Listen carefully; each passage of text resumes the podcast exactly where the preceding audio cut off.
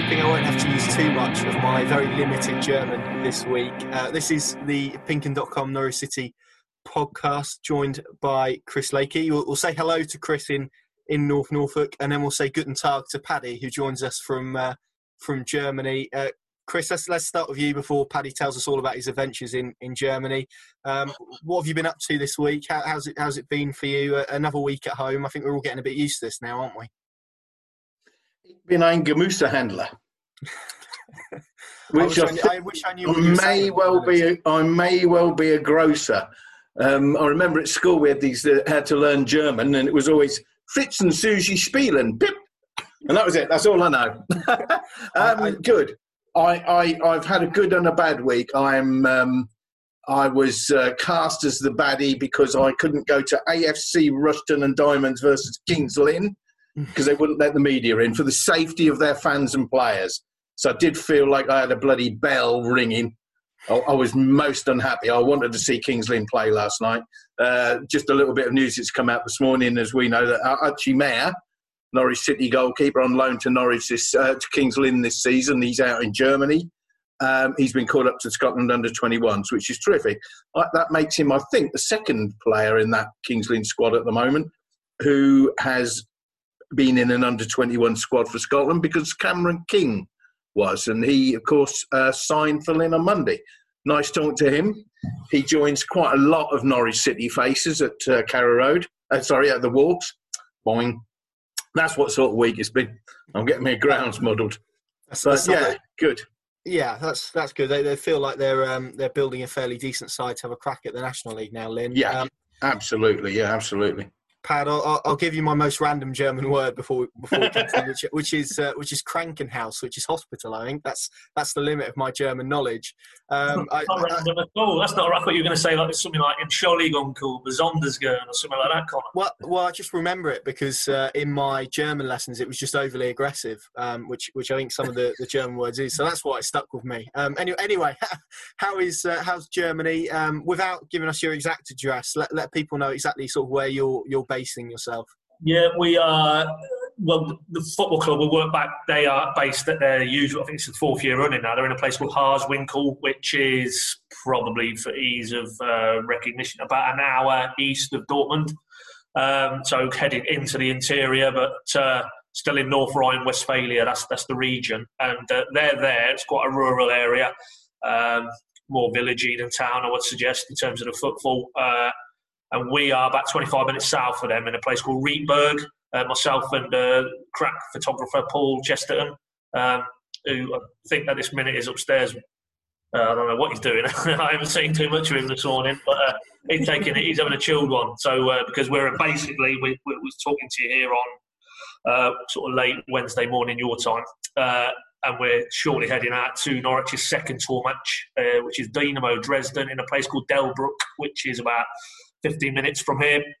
Um, and that is obviously on the back of their opening tour game on Monday, of course, which was against SC Verl. They won 3 0 uh, to continue a bit of a theme, really, given that they opened up at Colney with 6 0 win over MK Dons. So plenty of goals, not conceded any. Um, some positive signs. And uh, yeah, it was, it's good. The access is good over here. Uh, we was at the training ground yesterday, had a good chat with Stuart Webber.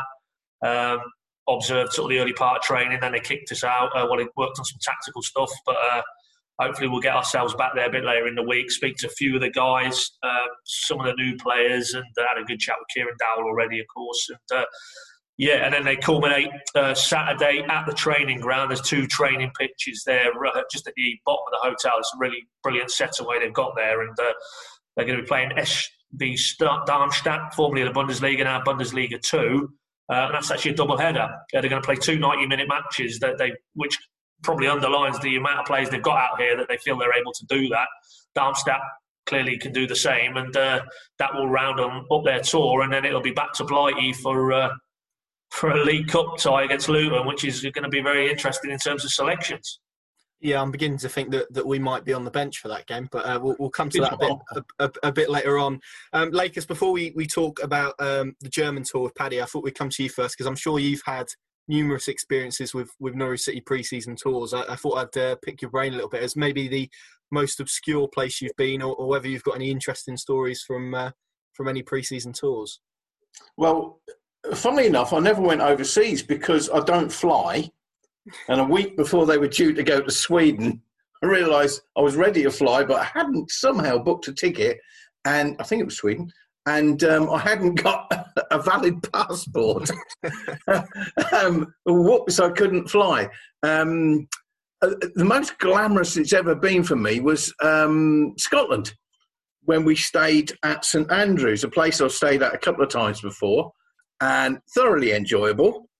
I can't say it was quite as intense as I thought it would be. This was in um, was it 2009 under Gunny, or was it the year before? I can't remember. But certainly, it was uh, Bryan Gunn was the manager, so it would have been 2009, wouldn't it? That summer. Um, yeah, it was okay. I don't. I think tours, you know, quite often that back in the day, I think they were a lot different to what they are now. I mean, it's clearly a, a training camp. Then it was a tour and a little bit of a holiday. I think. You know, I mean, we wandered. I was with Chris Goreham actually from BBC Radio Norfolk. We wandered into a restaurant. and There was Owen Gill and uh, Owen Gill, Matt Gill, and Owain Tudur Jones. Now, just the two of them just having a bit of dinner in the evening. I think now that probably wouldn't ha- happen. P- Paddy will probably put me right on this, but I would imagine they all go round on block as a group. I doubt if you'll get anybody in. Uh, where did you say you were? Harsewinkel.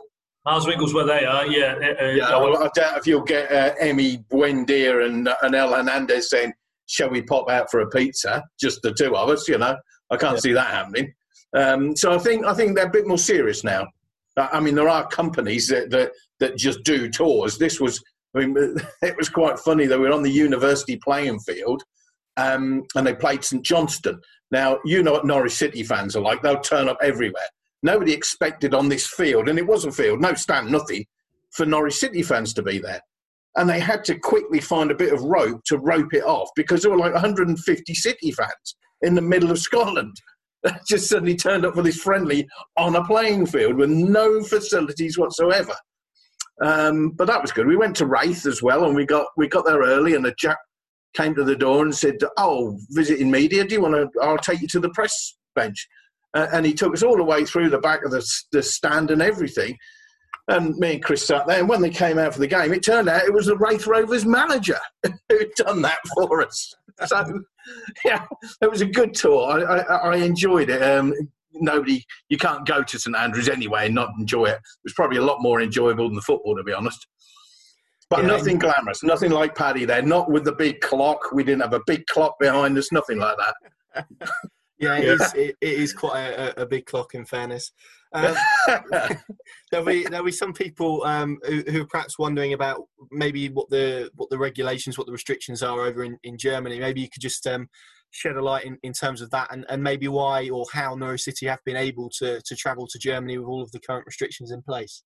Well, I think probably on that front, it's worth pointing out that across Europe, I think the transmission rates uh, have consistently been as, as low in Germany as anywhere else. So, so very early on here, that they they were very good on the terms of the track and trace elements, and we don't need to get into the, the minutiae, but it seems that they've been ahead of where they needed to be to try and keep keep the virus under control. And I mean, just in general terms, you know, going going around shops and, and so on and so forth, it, it's it's probably not that dissimilar to the UK now. Um, but but you get the sense that maybe they were in terms of the face masks and, and the, the social distancing. That was probably far earlier happened over here, and now it's just a normal behavioural sort of way to go about your life. And uh, in terms of the, the, the, setup, we've been to the training ground yesterday, and um, no, I think I think they, they, they, feel they're quite in a secure place. It's not a it's not really a place where there's going to be too many people coming and going. They're in a self-contained. Talking of the,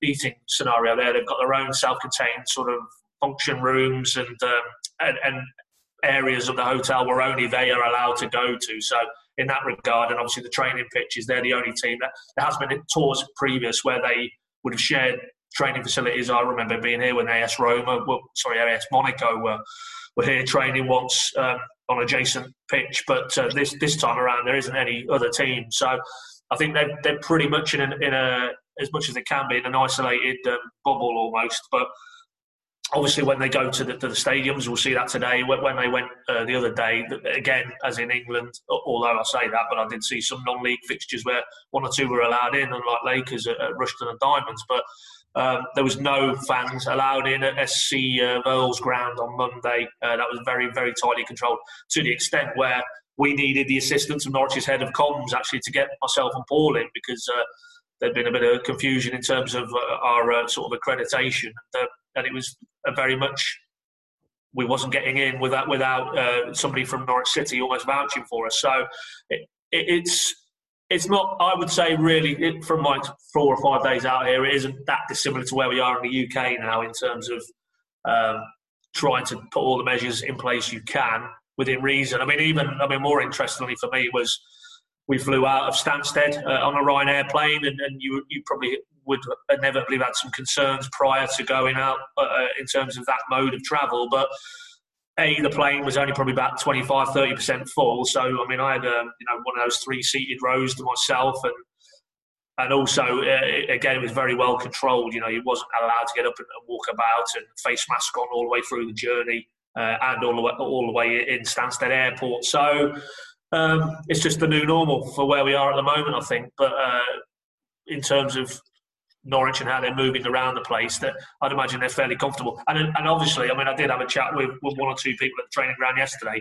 and said, well, was there ever any consideration to maybe it's probably better to stay back in the UK? And they said, yeah, of course they had to consider that, but they, they felt knowing, I think, because they've been here three or four times previous, they knew the environment they were coming into, they knew it would be very secure for them, um, and they felt comfortable. Um, and also to the point where they didn't, they really place a huge emphasis on this week out in Germany. Kieran Dowell touched on it when I spoke to him after the game Monday. It's not only the games and the training facilities, it's the bonding element, which is vital now with the, the amount of squad turnover we've already seen in terms of incomings. You need that time away 24 7, as he described it, to be in each other's company. Uh, the whole initiation song kind of bonding element to it as well. Um, and they place such an emphasis on this week to the extent where they, they could have obviously come come back or not even come at all and allowed them maybe to play the Luton game this weekend, the, the League Cup tie. I think there is dispensation for some of those ties to take place this coming weekend. But uh, Stuart in fact, said no, they, they, they, on balance, it's more important for them, they feel, in terms of the league preparations to be out here. And then obviously that, that Luton game will, will now have to take care of itself, which, as we discussed earlier, um, is going to be quite an interesting selection for, for Daniel, given I think we don't know what number we're up to now. It feels like we're up near enough 20 international absentees. So uh, that is going to test the squad, no doubt about it. Yeah, well, I think we're, we're definitely in double digits, and I, th- I, think we'll touch on that Luton game uh, a, little bit later, um, and we'll bring you some audio that, that Pad recorded with, with Daniel Farke as well, um, following Norwich City's first game against Ver, which seems the, the best place to start, really. Um, Pad, again, I'll, I'll, come back to you because you, you were one of, of, of very limited who, who, got to see the game in full. Norwich City won 3 0, goals from Kieran Dowell, Adam Idah, and Timm Klose. Um, and, and although they won 3 0 and kept a clean sheet, as they did against MK Dons, who they beat 6 0 on Friday at Colney, um, there were some elements of the second half performance in particular that Daniel Farke wasn't particularly pleased with, wasn't there? Correct. And also, Stuart Webber, speaking to me, as I say, yesterday, uh, they a little bit more than elements that they felt the whole performance actually on reflection they wasn't happy with at all. Uh, surprisingly, because I, I, thought there was certainly in the first half quite a nice cohesive element to, to how they played. And Dowell was the pick, you know, with his goal and, and then that assist for Adam Idah, who, who, again finished very composed. Uh, but no, uh, both Daniel and Stuart uh, felt that that's not good enough. That's not the levels they're trying to attain. And, and in terms of detail around those, with and without the ball, they felt they were too easy to, to have chances created against them. Uh, and to be fair, Verl did have two or three attempts. Michael McGovern made a good save. Tim Krul in the second half. They hit the post in the first half as well. So they felt they were too open, you know, following on that theme from last season perhaps. Uh, and also that control element with the ball, uh, in the, as you say rightly, in the second half especially, but probably all through the game. Uh, Stuart described it as a bit too much basketball. You know, you have an attack, we'll have an attack. There wasn't the structure. I think clearly they feel that, that they need to start embedding into the game. And and it's difficult because you know ultimately there's a a lot of new players you're trying to assimilate, and also it is a fitness exercise at this stage. Verl the other night, okay, they're a third tier German side, but that was their fifth pre-season game. they're far more advanced in their preparations for their respective season than Norwich. Um, so you have to give them a little bit of leeway, a getting to know you element, and also it is really, as Daniel showed with his team selection, he played completely different eleven in the second half.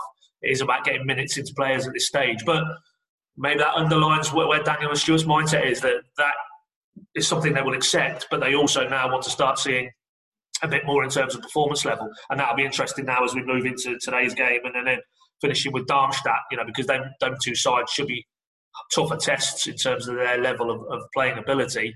Um, and I think as a result, certainly the two guys who matter at Norwich want, want to see a little bit more from, from that group of players. But I, I wouldn't I wouldn't package that as any undue concern. They just clearly believe that this group of players um, are probably better than, than what they've, they've, they've shown. Although that said, I mean, Stuart was saying the MK Dons, they couldn't believe how good they were in that first hit. Um, apparently, I'm, I'm, led to believe we, we obviously didn't get into the game uh, as it turned out, but the, the MK did. Russell Martin apparently played his what he deems to be his strongest available 11 um, in that first hour, uh, and then changed it around a little bit because I think they played Coventry as well over the weekend.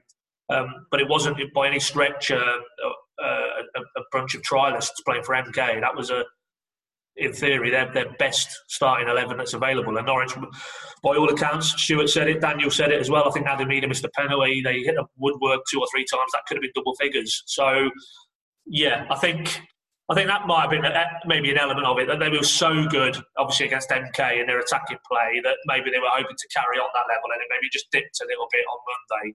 Um, but it's early days yet, and, and it just for me would be more the positive side of that is that the potential in this group um, we saw glimpses of it in terms of attacking wise on Monday.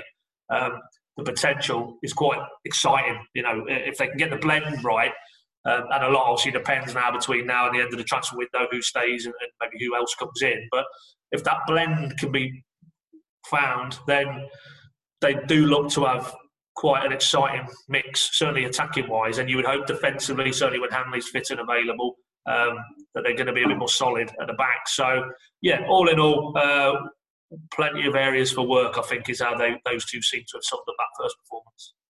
Yeah, and I, and I think those particular characters would probably be pleased that those flaws, if they perceive them to be flaws, have exposed themselves in, in pre-season, perhaps rather than in the opening few games of the championship season. Um, just to give you some perspective on, on the type of opponents Norwich City are playing. So Verl uh, got promoted from the fourth tier of Germany to the third tier last season. They're, they're currently some issues around their ground. I believe that they they're not quite sure whether or not they're, they're going to be playing in that next season in the third tier. So um, they could end up playing at, at Paderborn's ground, and then Dresden, who Norwich City are playing today as we record this, they recently or last season got relegated from uh, the Bundesliga two, and of course you you might remember that their whole team had to self isolate after the uh, after football came back in Germany because of uh, a couple of positive coronavirus tests. But um, all is good there now.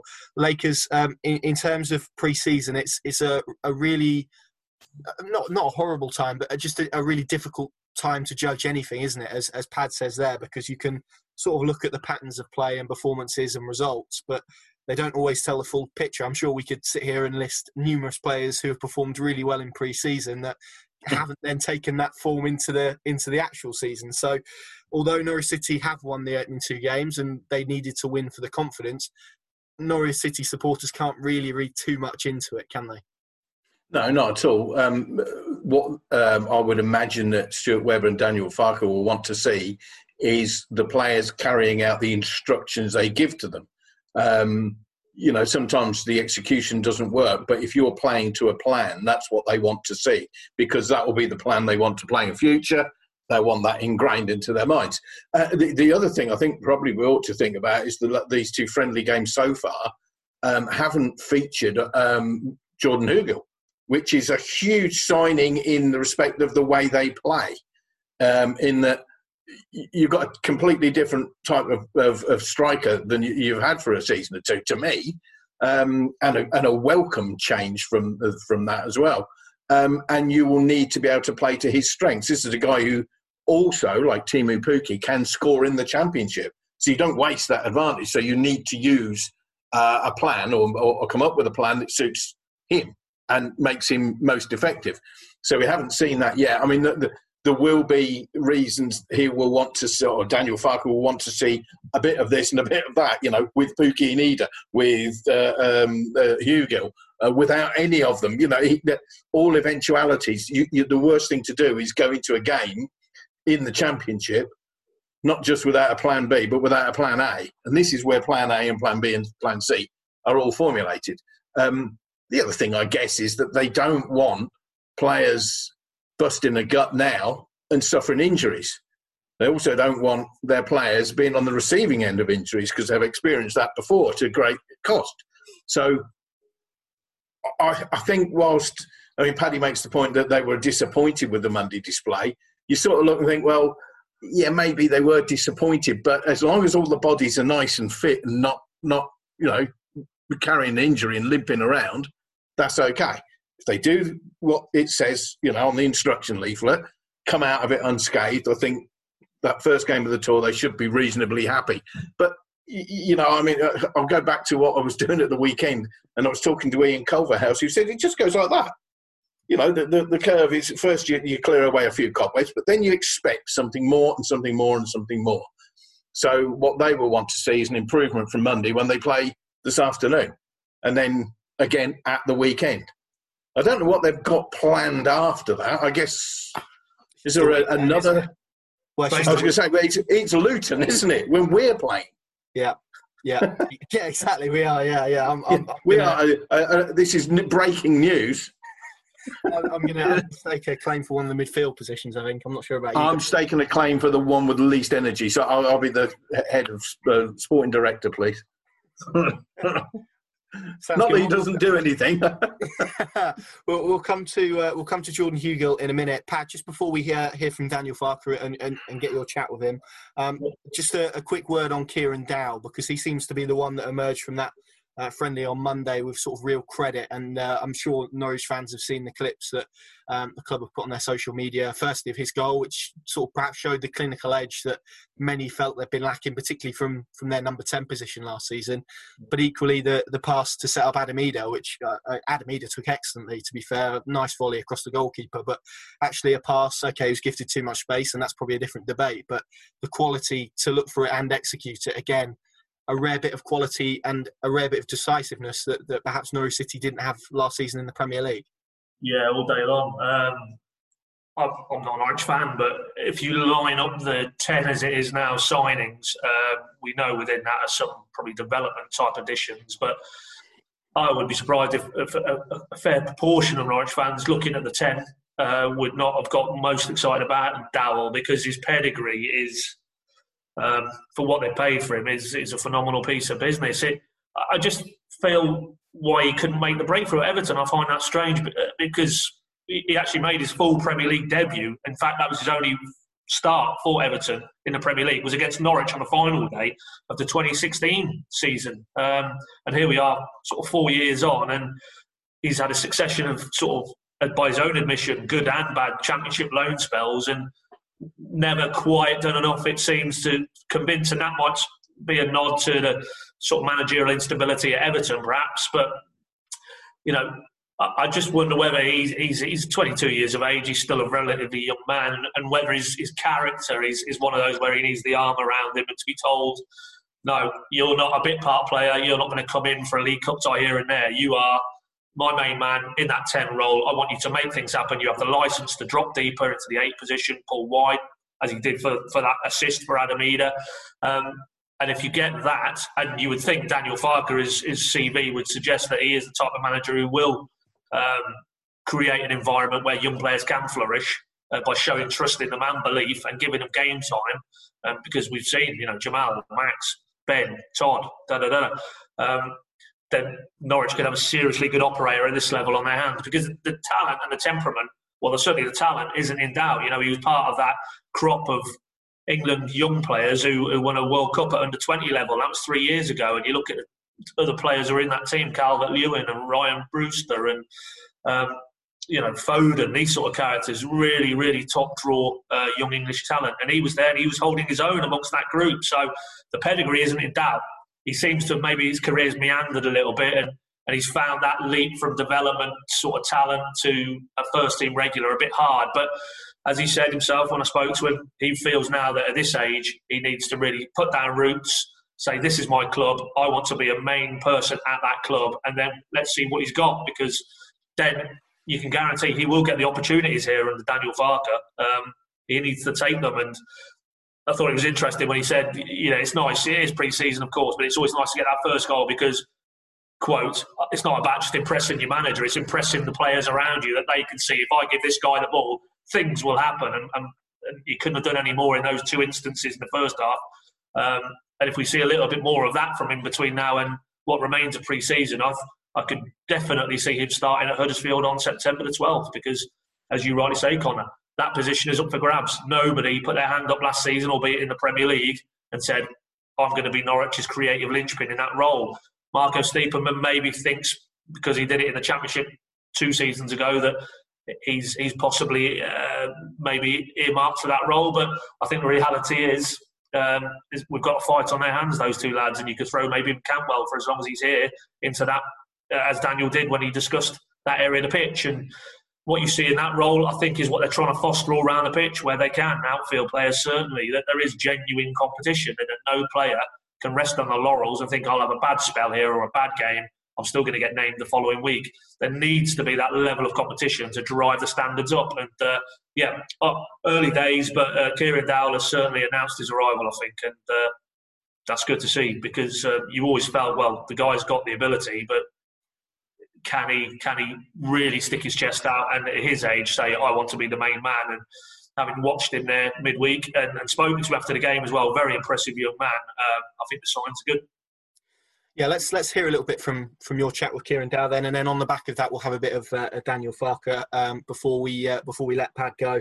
Uh, he's got to get to that that friendly game with uh, with Dresden. So here is Kieran Dowell speaking uh, after Norwich City's three 0 friendly win against Verl earlier in the week. What gave you the biggest buzz today, the goal or the pass to Adam Idah? Um, you can be honest. You can be honest. goal. It's nice to get off the mark, albeit in pre-season. Yeah. Um, it's nice to score a goal. Um, but I was happy with that pass and made up for Adam. A great finish as well. Yeah, it was. It was. Uh, uh and uh, like you say there, as a, as a new player coming in, even though it's pre-season, you do want to sort of you know just remind the head coach this is why this is what I can do. This is why you brought me in. So it's good to, as you say, put down the marker quite early on. Yeah, yeah. Also with, with the lads as well. Um, you want to come to a club and impress the lads, and so they know know they can play with you and pass you. Yeah. um, and um, like you, it's also about building relationships with the ball. And yeah. so, for example, if, if I have the ball there, I don't know to peel off because I'm going to put it in. Do you know what I mean? So it's, it's one of them to. That's what it's great to have so many pre-season games to sort of build them relationships. As an attacking player, you talk about building relationships. They brought in Jordan today. Teemu Pukki scored a lot of goals in this league. Um, Adam is showing what he's all about. Really young player making his way. Got pace in wide areas. As a ten who picks the ball up and is looking for options, you must be licking your lips a little bit. Yeah, yeah, yeah. Bit of everything, really, haven't we? We've got yeah. um, for the, each for different games. What the boss decides is whether it needs more people in the pockets or it needs more pace. We've we've got all the attributes. Yeah. Yeah, and just final one. Um, like Michael said there, you know, you've had your loan spells away. Do you really now feel this is my time of my career? What I've played so far, I need to be at a club where I really feel I can be almost like the main man and really kick your career into gear now. Definitely, I was, I was made up to to get that like permanent move, and I was buzzing. It was Norwich as well. To be fair, um, like you said, like you, you, I've had like mixed experiences on loan, and it's it's great to sort of like be settled where you you've got real invested interest in you and improving you as a player and yeah. stuff like that. Do you know what I mean? From true crime to football, Brexit to folklore. For more great podcasts from Archant, head to audioboom.com slash channel slash Archant.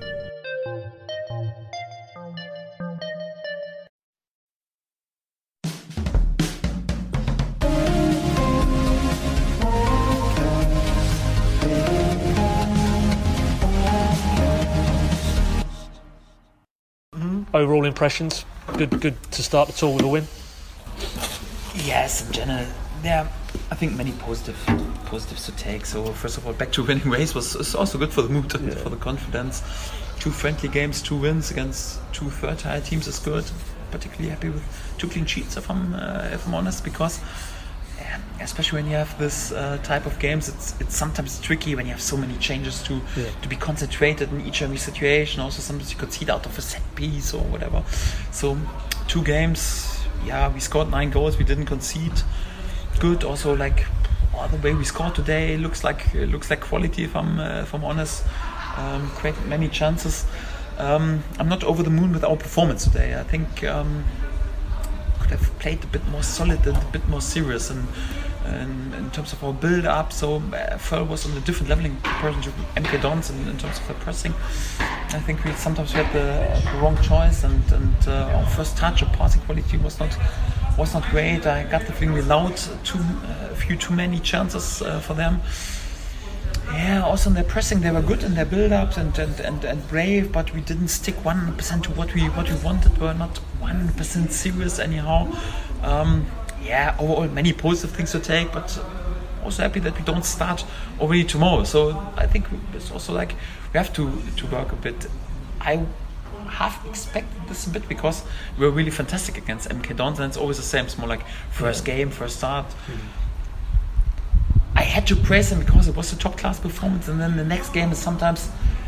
Yeah, not sloppy, but perhaps a bit overconfident or whatever. So it's more like spirit was not bad, everything's okay, but it's more like got the feeling so the awareness level what was not there with 100 percent yeah. so I was I was not uh, at least I'm not over over the moon with the performance result two clean sheets everything's everything's okay yeah but I think still a bit work to do I mean you talked about the quality uh, try not to say it too loudly because he's not that far away but word on his performance you know that assist and then the first goal as well yeah I was Kieran I'm pretty pleased so it was also a sign I think he worked a lot for the team also in the, in the pressing and it's always the same when as an offensive player, you invest a lot for the team. You're disciplined in what you have to do in the pressing. Then you you are quite often, at least, rewarded also with, with good scenes in the, in the offense. And I think it was top class top class cross uh, to to to Adams. Uh, Adams goal, top class finish. I'm pretty happy that we have Kieran and uh, yeah, also not easy, yeah, because there's not a proper preseason for the new lads to adapt. So he knows that pretty quick he has to deliver. He is more like like like all the other new players, more like yeah, in the in the due to adapt to the team pretty quick, and uh, they're doing all right. And uh, I was pretty pleased uh, with Kieran's performance today. I mean, obviously, you, you, don't want to dwell on last season, but you've clearly looked at last season and that number 10 attacking player. You tried various options and it didn't quite work for you. Early days yet, but the guy's clearly got the pedigree and the talent. Do you think you might have really found a good player there who can really be an influential player for you this season? Yes, definitely. Otherwise, we wouldn't have, uh, have signed him. We were totally, uh, totally convinced. Uh, in general, I have to say so. Marcus Stiepermann, first game, he was fantastic. Was there with goal, assist, um, top performance. Kieran was there. We have Todd Cantwell played today in the second half, more or less, in this uh, in this role. Um, yeah, also top player who can play this position. Yeah, also Benny Sinani or Mario Vrancic who are also capable to play there. One thing is for sure, we need more goals in comparison to the to the last season, especially from from this position. And to, yeah, during preseason we have delivered so far, but uh, yeah, there's also lots of lots of competition, especially in the offense position, midfielder position. Um, yeah, will be will be a tough. Yeah, perhaps not for Luton because there are not so many players around. But uh, then for the first game there, Huddersfield, yeah, it's it's not like the starting eleven is not made right now. So um, there will be a bit more competition, and it's good that we put a bit like the, the last season to the side and are there and anyhow also like um, right now in a competitive challenge who, who is in the starting lineup, and that's what we need. Talking of competition, talking of business, you've done another bit of business today. Jordan Hugill confirmed. Um, what have you got there? Do you feel? And is it fair to say that he offers you a little bit different to maybe what you have with Teemu and, and, and Adam, maybe to an extent? He's a slightly different type of striker. Yes, exactly. So I'm pretty pleased um, because I mentioned so my attitude always like quality Yeah, it's defined by, by performance over over long term period. And this is what he what he delivers, not just goals for one month or perhaps one good season. It's more like you got the feeling when you when you watch his career. Started perhaps even a bit later, but uh, got the feeling with him from, from year to year, from season to season, uh, he has improved, and also like his goal record is, is quite solid. Uh, but you also have the feeling with him it's more like he's still greedy to, to develop and to improve. Uh, so really, really good, really, really good lad and uh, good attitude and um, yeah, we also got the feeling so it's, it's he offers something something different, yeah, because he's he's physical, he can hold the ball under pressure, he can attack crosses, is, is good for set pieces, so something what we needed, and um, yeah, in general it was quite obvious that we uh, need another striker option, because had into a season with 46 games, two cup competitions, more or less no preseason, and, and the games are coming thick and fast. And, and uh, championship is already the toughest league in the world, but to do this more or less with one and a half months less anyhow in comparison to a normal season, um, yeah, is, is uh, quite difficult. For that, I got the feeling so. Uh, it's it's more like we need at least, yeah, with Teemu. Um, and with Adam and with him at least three natural striker options. Then of course we have the chance perhaps with Danel Sinani who can also play a bit this role like a false nine yeah. or whatever. We don't have too many options, so we needed this option without any doubt. And I'm pretty pleased that we have. Is he? Uh, he's obviously just joined up with the group. Probably only done a little bit of training, but is he likely to get an outing in one of these next two games for you? Yes, could be. So I haven't uh, met him so far. I think he will be. Uh, was already understanding. He was, yeah, yeah, yeah, Okay, if everything worked out, then um, I think the first time we'll meet at least the guys who were on the pitch, perhaps some met some of the injured guys or whatever uh, upstairs. Um, but meet the group then in the evening, and, and then we see in which condition he is. I think he's uh, he has uh, yeah trained with West Ham, should be should be should be all right. And then, uh, yeah, it's important to give him some game time because uh, he could also be a proper option then for the Luton game because, yeah, yeah Teemu's away, um, Adam will be away, um, then Sinani will be away. So for that, I think it's it's important that we give him, um, yeah, perhaps not each and every second, but uh, a few minutes, yes. Just final one from me. In terms of, you've obviously done a lot of business, so you're pretty much there, maybe one, maybe one more or so. And, and where are we in terms of outs? Because I remember when Stuart first came in, he said one of the issues he encountered was there was just too many players and players who didn't really have a chance of getting a game on a Saturday. It, it looks like, in terms of your numbers, that you're very, very big on the numbers now. Are you going to have to start to look to thin the squad out? Yeah, but uh, if you're really honest, it's also like. Um, yeah, Josip Drmic uh, is not in our plans anymore, yeah. so we've brought a striker in for yeah. him. Then, um, yeah, we had also the situation, decision that we go without uh, Tom Trybull and Moritz Leitner. It's more like for that Oliver Skipp and um, Jacob uh, Sörensen, Jacob Lungi Sörensen yeah. joined us.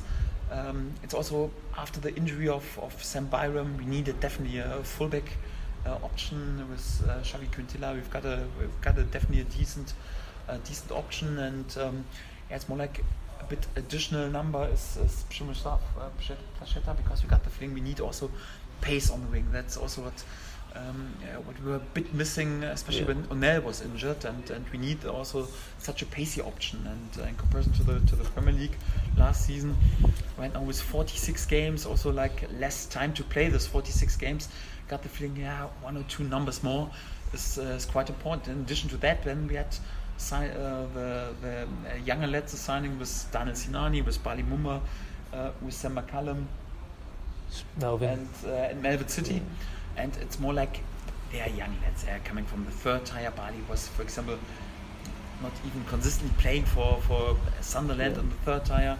Danel comes from Luxembourg, Melvin Sitti.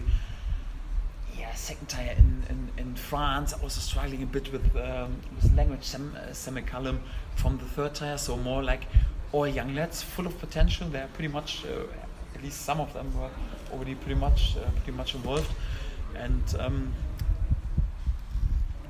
it's more like even if if one or two of them can also surprise and and add to this number and be really uh, a top class option yeah, well done. Uh, you have to say in, the, in, this business. So we can't expect that all four or five of uh, of these young lads who are a bit perhaps unpredictable how far and how quick they can adapt be really like proper option. It's more like okay, we want to want to, to have them during during preseason with us and, and, and to see uh, how quick they can help us, but it's more like they were all signings for the for the mid and long term uh, future.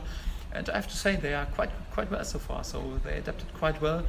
It's of course not that Sam McCallum, yeah, first time that he plays on this level right now.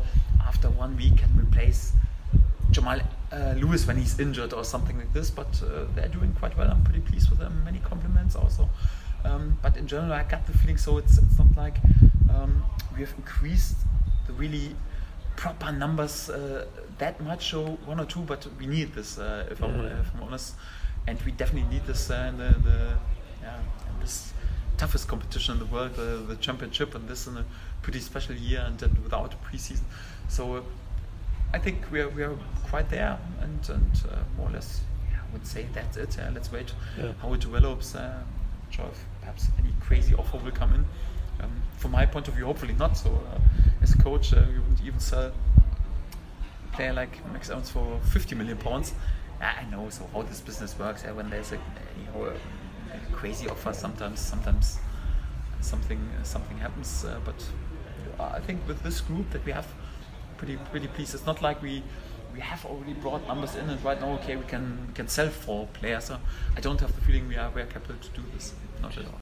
So that was Kieran Dowell and Daniel Farke uh, speaking to, to Pad after Norwich City's 3 0 win against Verl on Monday. Uh, their their second pre-season friendly. They play with Dresden uh, the afternoon of which we're recording this. You'll probably know the result and, and the performance. Um, I think there's a live stream probably um, circulating that, that, you'll be able to watch. And of course, Paddy will be on the live blog.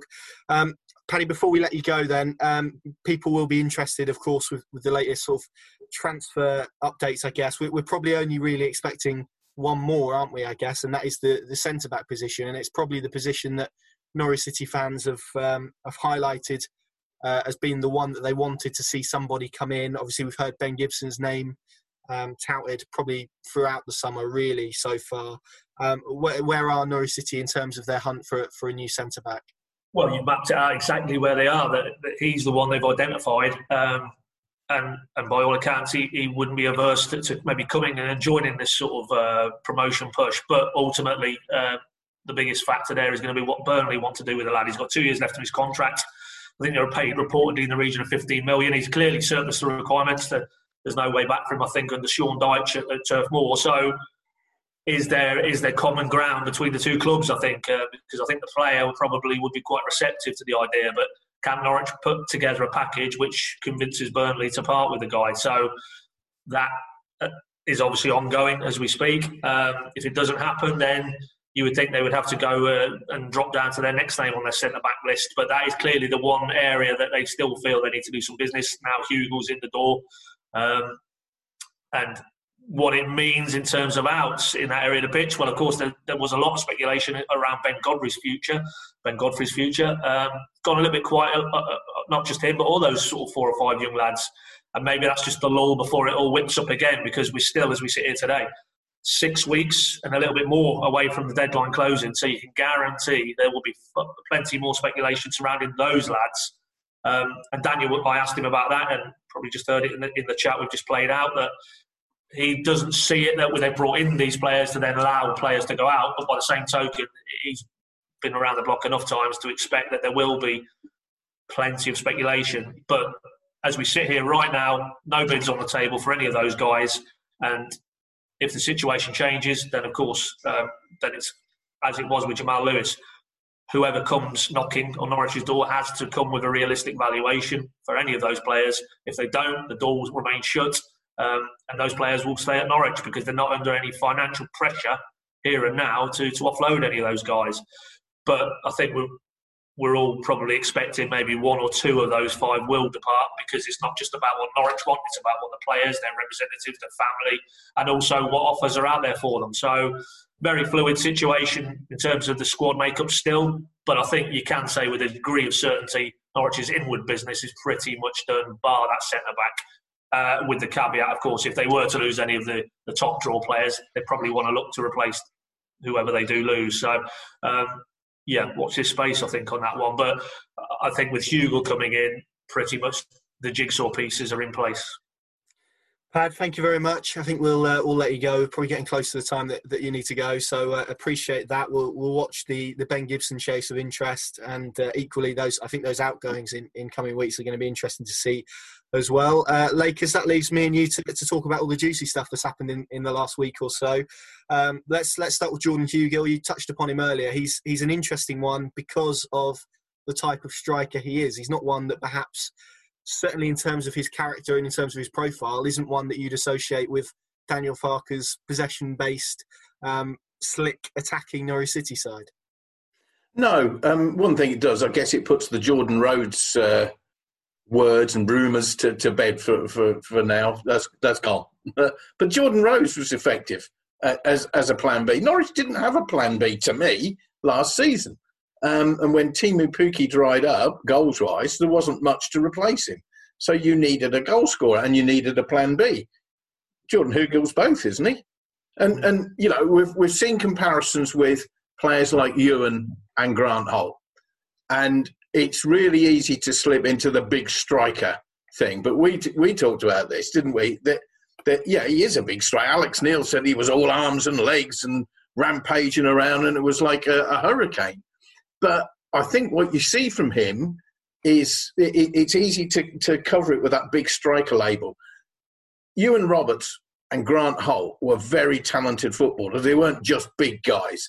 I, I saw a video of um, there's somebody put out this morning again of um, Grant Holt scoring against Liverpool from was it um, blah, blah, blah, I can't remember his name.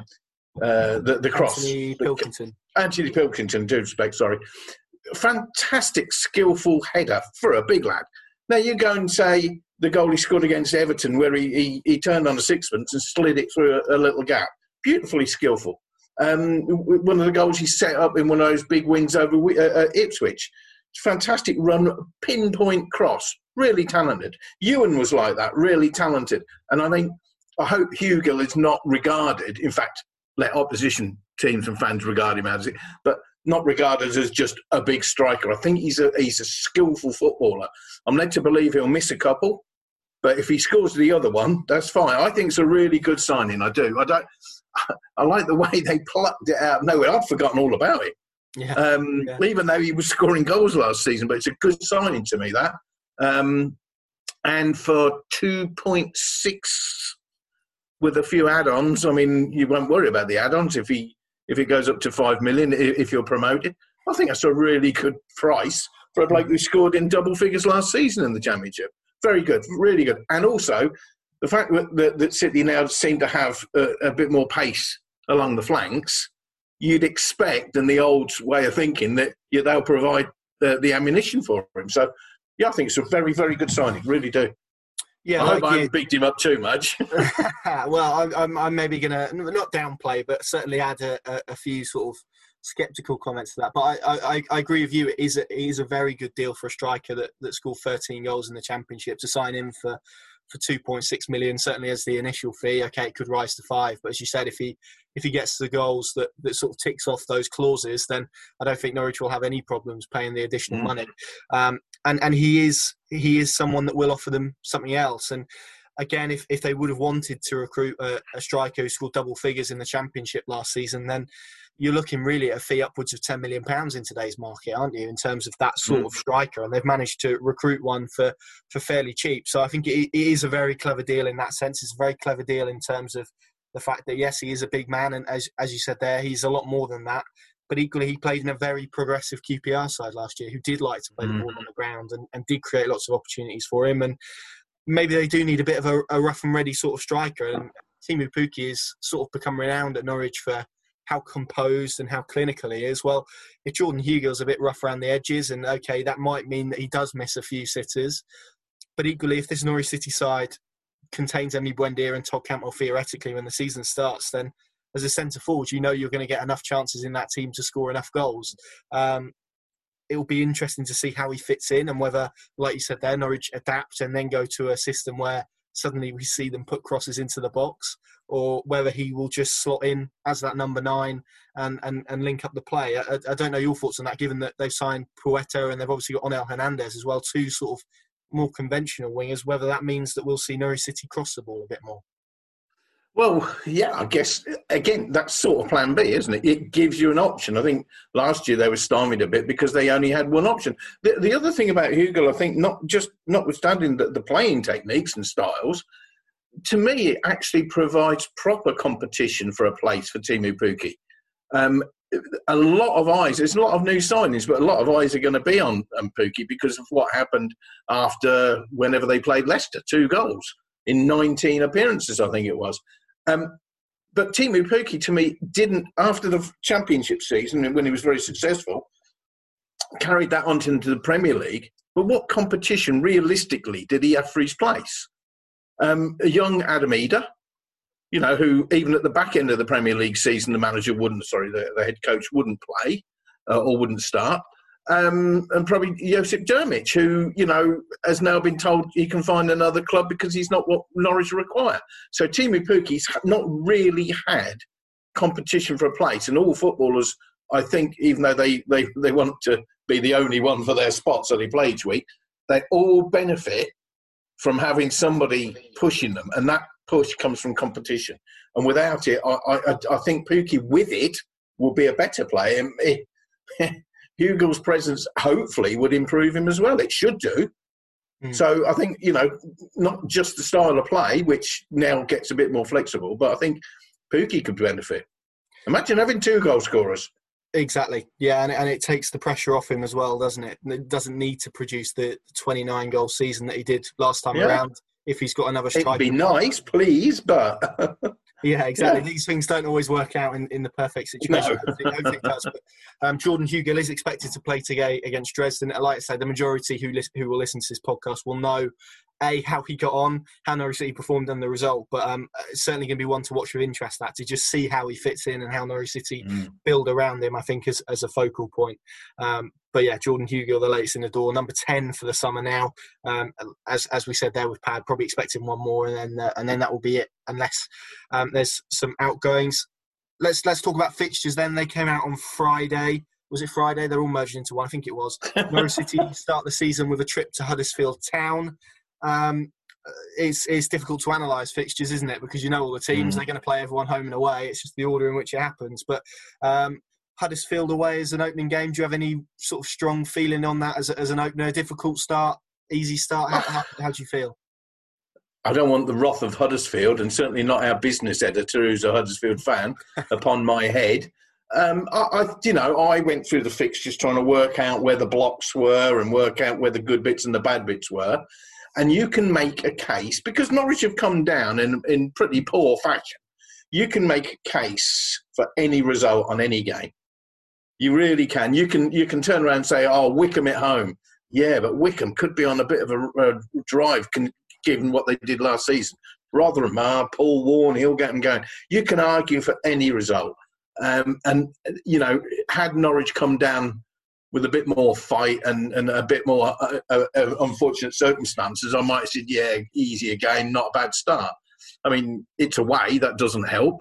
Um, what will the effect of having either no fans or very few fans in the ground have? I don't know.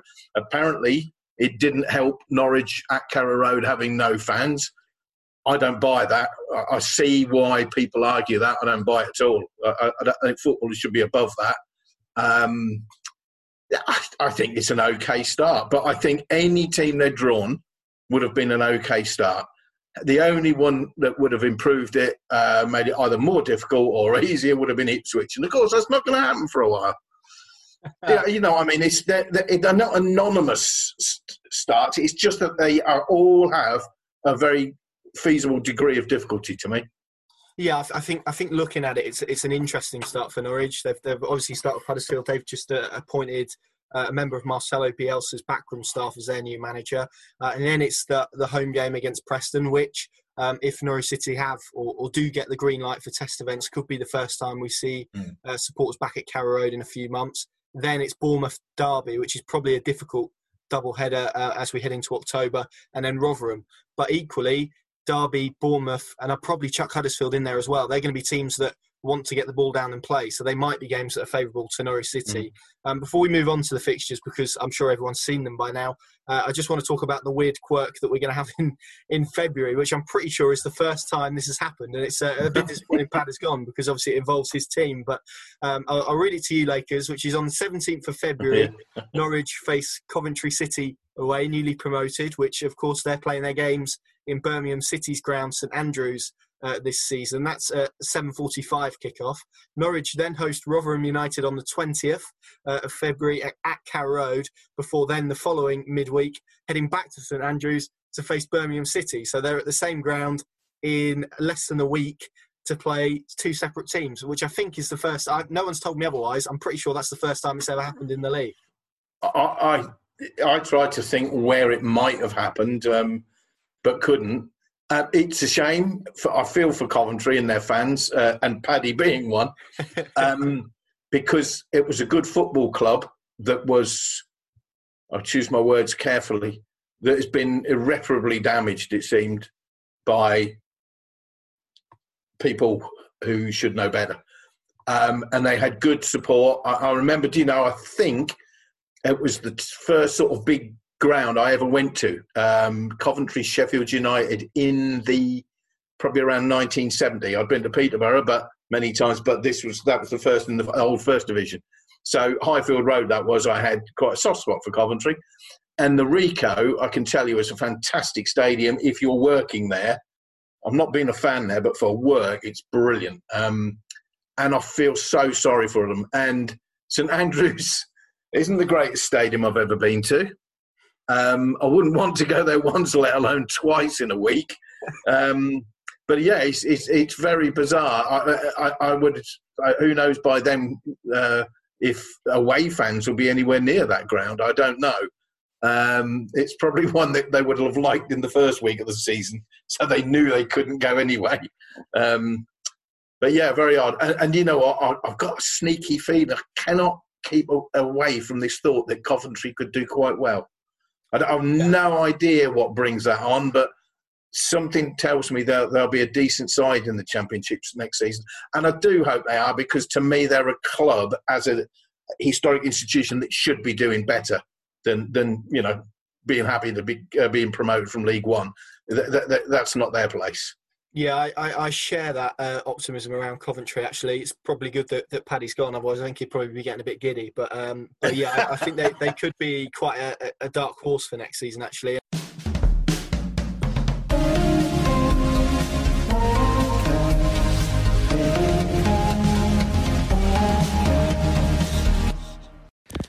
That seems like a, an apt place to end the pod. Lakers, thank you very much for joining me. Thank you very much to Paddy as well, who of course joined us earlier before he had to uh, dart off for, for Dynamo Dresden in, into the into the German sunset. Of course, this is your show as much as it is ours. So if you'd like to get in touch, uh, we are on Twitter, Facebook, Instagram, all of the social medias. Of course, Pinkun.com, the place to go for the exclusive content from Norwich City's German tour, uh, opinion, analysis, everything to keep you up to date with the latest goings on at Norwich City. And it is a busy time at the moment Indeed. And if you fancy listening to us on the radio, then we are on Future Radio 107.8 FM every Wednesday night at 6 pm. Uh, you can listen to the pod there as well if, if you uh, prefer to listen to it on the wire, wireless. Um, given we're, we're all working at home, I think that's that's probably a, a nice opportunity to do so. Um, thank you very much for listening. If you, if you are, of course, listening on a, on a podcast um, application, then make sure you, you subscribe to the pod and, and, leave a like and a review as well. That always really helps us out if, if you enjoyed it. Um, thank you very much. Stay safe, and we'll see you all again very, very soon.